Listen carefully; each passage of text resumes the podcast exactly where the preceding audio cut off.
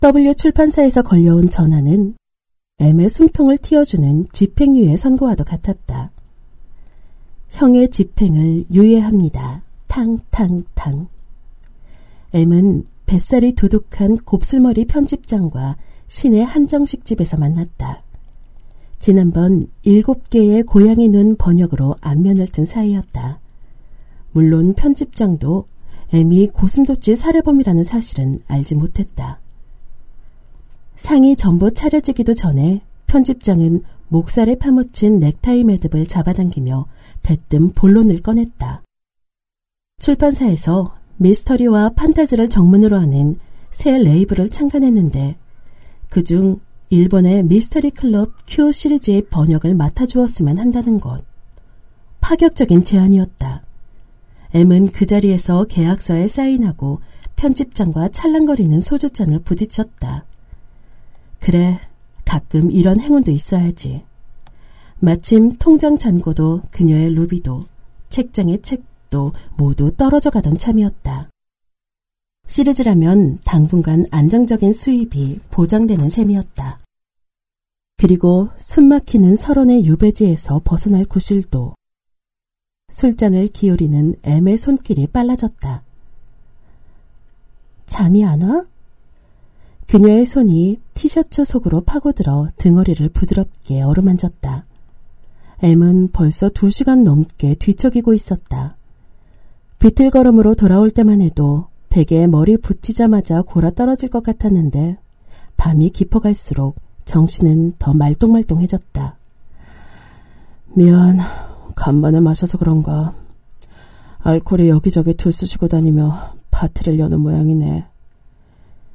그녀의 손가락 하나가 컴퍼스 바늘처럼 M의 등판 한가운데를 콕 찍었다. 손가락이 나선을 그리며 천천히 퍼져나갔다. 등을 가득 채운 원은 다시 중심을 향해 소용돌이 치며 빨려들었다. 관역을 그리는 거야? 아니, 태엽. 점점 커졌다가 점점 작아졌다가 애매 등에 수많은 나선이 그려졌다. 잠이 안 오면 내가 이야기 하나 해줄까? 이야기? 무슨 이야기? 폐쇄된 미로에 빠진 남자 이야기. 저런, 어쩌다 그랬대? 듣고 싶어? 어, 좀 긴데? 오늘 밤보다? 어쩌면 내 남은 인생보다 길지는 않겠지? 어쩌면 더. 괜찮아. 난 윤혜를 믿으니까. 어둠 속에서 그녀가 배시시 웃었다. 다행이네. 그녀는 애매 팔을 끌어다 팔베개를 했다. 부드러운 곱슬머리가 그의 뺨을 간지렸다. 애매 심장에 대고 속삭이듯 그녀는 이야기를 시작했다. 이름을 하나 말해봐. 이름? 아무거나 지금 머릿속에 떠오르는 이름. 어... 떠오르는 이름? 하루. 하루? 특이한 이름을 골랐네. 좋아. 지금부터 이건 하루의 이야기야. 그날도 하루는 평소처럼 누군가의 비어있는 아파트에 몰래 침입했어. 빈집 털이범이야? 아니야. 물건을 훔치러 빈집에 잠깐 들어가는 것 뿐이야. 그게 빈집 털이범이잖아. 좀 달라. 물건을 훔치기는 하지만 터는 건 아니거든. 한 집에서 한 가지 물건. 이게 원칙이야. 없어진 걸 무시하고 넘길 정도의 싸구려는 아니지만 경찰을 불러 소란을 일으킬 정도의 귀중품은 아닌 것으로. 디지털 카메라나 시계, 금반지, 핸드백, 고급 양주 같은 것들. 그런 물건 하나 사라졌다고 집에 도둑이 들었다고 생각하지는 않잖아. 잃어버렸다고 생각하겠지. 집주인은 잃어버린 물건을 찾기 위해 한 번쯤 집안을 곳곳이 뒤져볼 거야. 수시로 손길이 닿는 책상이나 옷장부터 시작해서 베란다, 수납장, 다용도실 선반에 올려놓은 종이박스 같은 먼 유배지까지. 그러다 보면 무기수처럼 유폐되어 있던 추억의 잡동사니들과 마주치기도 하겠지. 첫사랑과 보았던 연극 팸플릿, 야구장에서 잡은 홈런볼, 빛바랜 곤번줄, 짝꿍에게 받은 크리스마스 카드. 그들은 잠시 손길을 멈추고 먼지 쌓인 기억 창고를 들춰보지 않을까? 은은한 미소를 머금은 채. 하루가 바라는 게 그런 거야. 따분한 일상에 날아든 달콤한 휴식. 그 정도면 자신의 행위에 거래라는 이름을 붙여도 되지 않을까? 비용이 좀 과한 거 아니야? 묻어두고 싶은 시큼한 추억일 경우도 있을 텐데. 빡빡하기는 하긴 하루도 공정하지 않은 거래는 원치 않아. 그래서 항상 별도의 선물을 준비하지. 자신의 잡동사니 중 하나를 그들이 뒤져볼 만한 장소에 슬쩍 끼워 넣는 거야. 무엇이든 상관없어. 여행지에서 구입한 사진 엽서, 칠이 벗겨진 지포라이터, 지하 창고라는 견출지가 붙은 낡은 열쇠. 자신의 내밀한 공간에 처박혀 있는 낯선 물건을 발견하고 그들은 어떤 반응을 보일까? 기억 창고를 아무리 헤집어봤자 헛수고일 테고.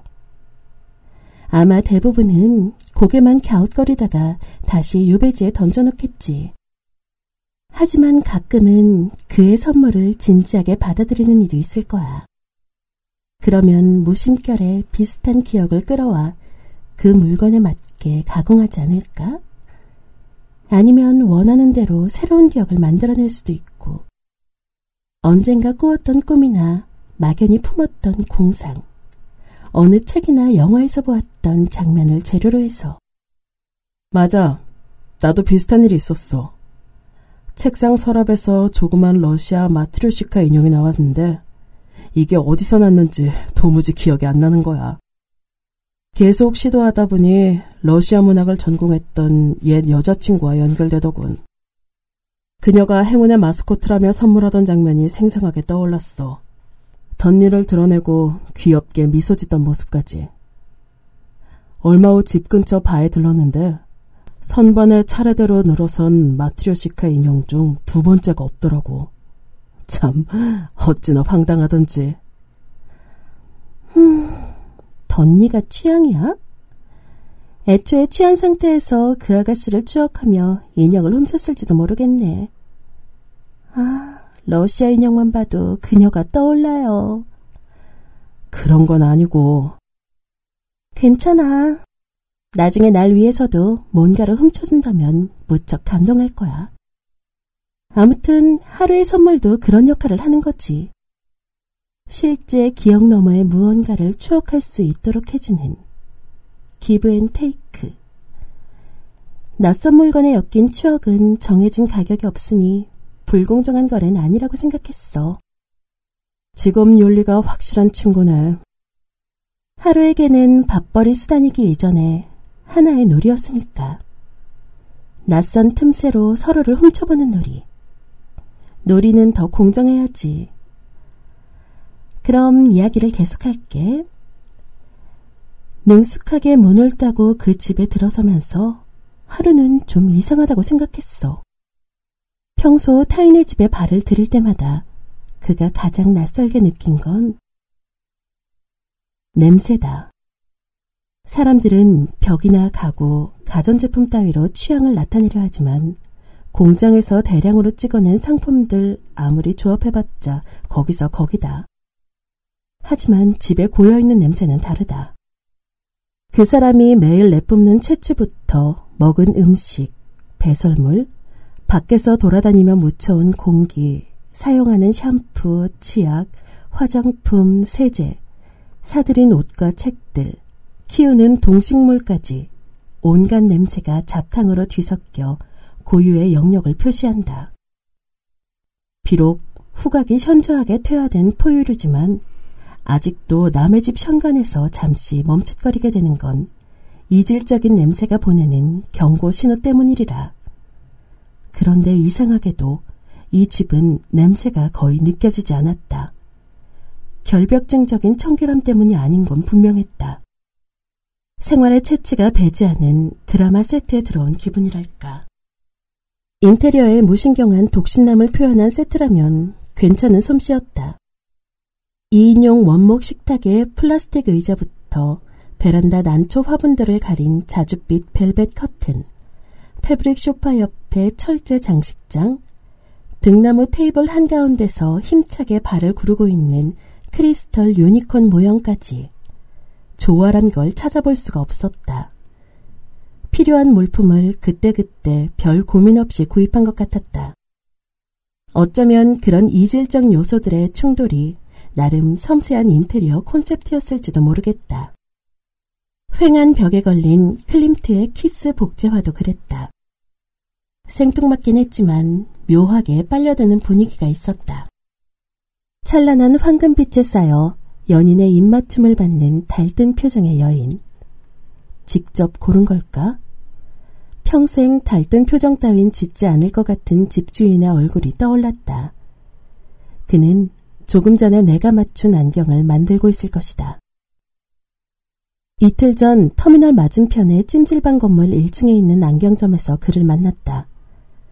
한밤중에 도착하는 버스를 타는 바람에 찜질방에서 눈을 붙이지 않았다면, 자다가 일어나 바닥에 놓아둔 안경을 밟지 않았다면, 렌즈가 발바닥에 작은 생채기를 내며 산산조각 나지 않았다면, 아마도 그 안경점에 들를 일은 평생 없었을 것이다. 하지만 그 모든 일이 일어났고 건물 1층에 안경점이 있다는 걸 나는 작은 행운으로 여겼다. 진열장 속에 열을 맞춰 포개져 있는 수백 개의 안경테들을 보니 감히 선택할 엄두가 나지 않았다. 하나를 집어내면 쇠사슬처럼 줄줄이 딸려 올라올 것 같았다. 열병식을 하듯 천천히 옆으로 걸음을 옮기는데 진열장 맞은편에서 하늘색 와이셔츠가 내 발걸음에 맞춰 움직이는 게 느껴졌다. 이럴 땐 유행하는 스타일 몇 가지를 살갑게 추천해주면 좋으련만 안경사는 열병식이 끝나도록 묵묵히 기다리기만 했다. 포기하고 내 쪽에서 물었다. 제 얼굴엔 어떤 태가 어울릴까요? 안경사는 무례하다 싶을 정도로 내 얼굴을 빤히 쳐다보았다. 프로로서의 사명감을 보이는 건 믿음직했으나 남자끼리 그러고 있으려니 좀 민망했다. 그가 갑자기 쓰고 있던 안경을 벗어 내밀었다. 이걸 써보시죠. 뭐지? 이건. 얼결에 안경을 받아 쓰고 거울을 봤다. 도수가 없는 렌즈였다. 모서리에 라운드가 들어간 사각 뿔테. 다갈색이 이지적이면서도 부드러운 느낌을 주었다. 바로 내가 원하던 스타일이었다. 역시 프로는 다르군. 괜찮은데요. 이걸로 하죠. 이태는 지금 재고가 없습니다. 주문하시면 모레쯤 들어올 겁니다. 그래요? 그럼 주문해 주세요. 모레 다시 올게요. 안경사는 내가 건넨 안경을 다시 걸치고 검지로 코다리를 살짝 밀어 올렸다. 갸름한 얼굴에 턱선과 눈매가 부드러웠지만 나약하다는 인상은 주지 않았다. 움푹한 눈두덩과 곱게 뻗은 콧날에는 오히려 스테인리스 스틸 같은 정갈한 단단함이 흘렀다. 어쩌면 백화점 신사복 매장의 마네킹을 연상시켰다. 세련되고 멀끔한 모습이지만 돌아서고 나면 금방 희석되어 사라져버리는 플라스틱 신사. 무도스 렌즈 너머 깊숙이 박힌 눈동자 때문인지도 몰랐다. 사막 한가운데서 텅 빈 우물을 들여다보는 것 같았다. 욕망을 버린 드라큘라 백작의 눈도 저렇지 않을까? 버거운 영생의 고뇌만 남은 문득 궁금해졌다. 이 남자는 자신의 영역에 어떤 냄새로 표시를 해놓았을지. 안경점의 폐점을 기다렸다가 그를 미행했다.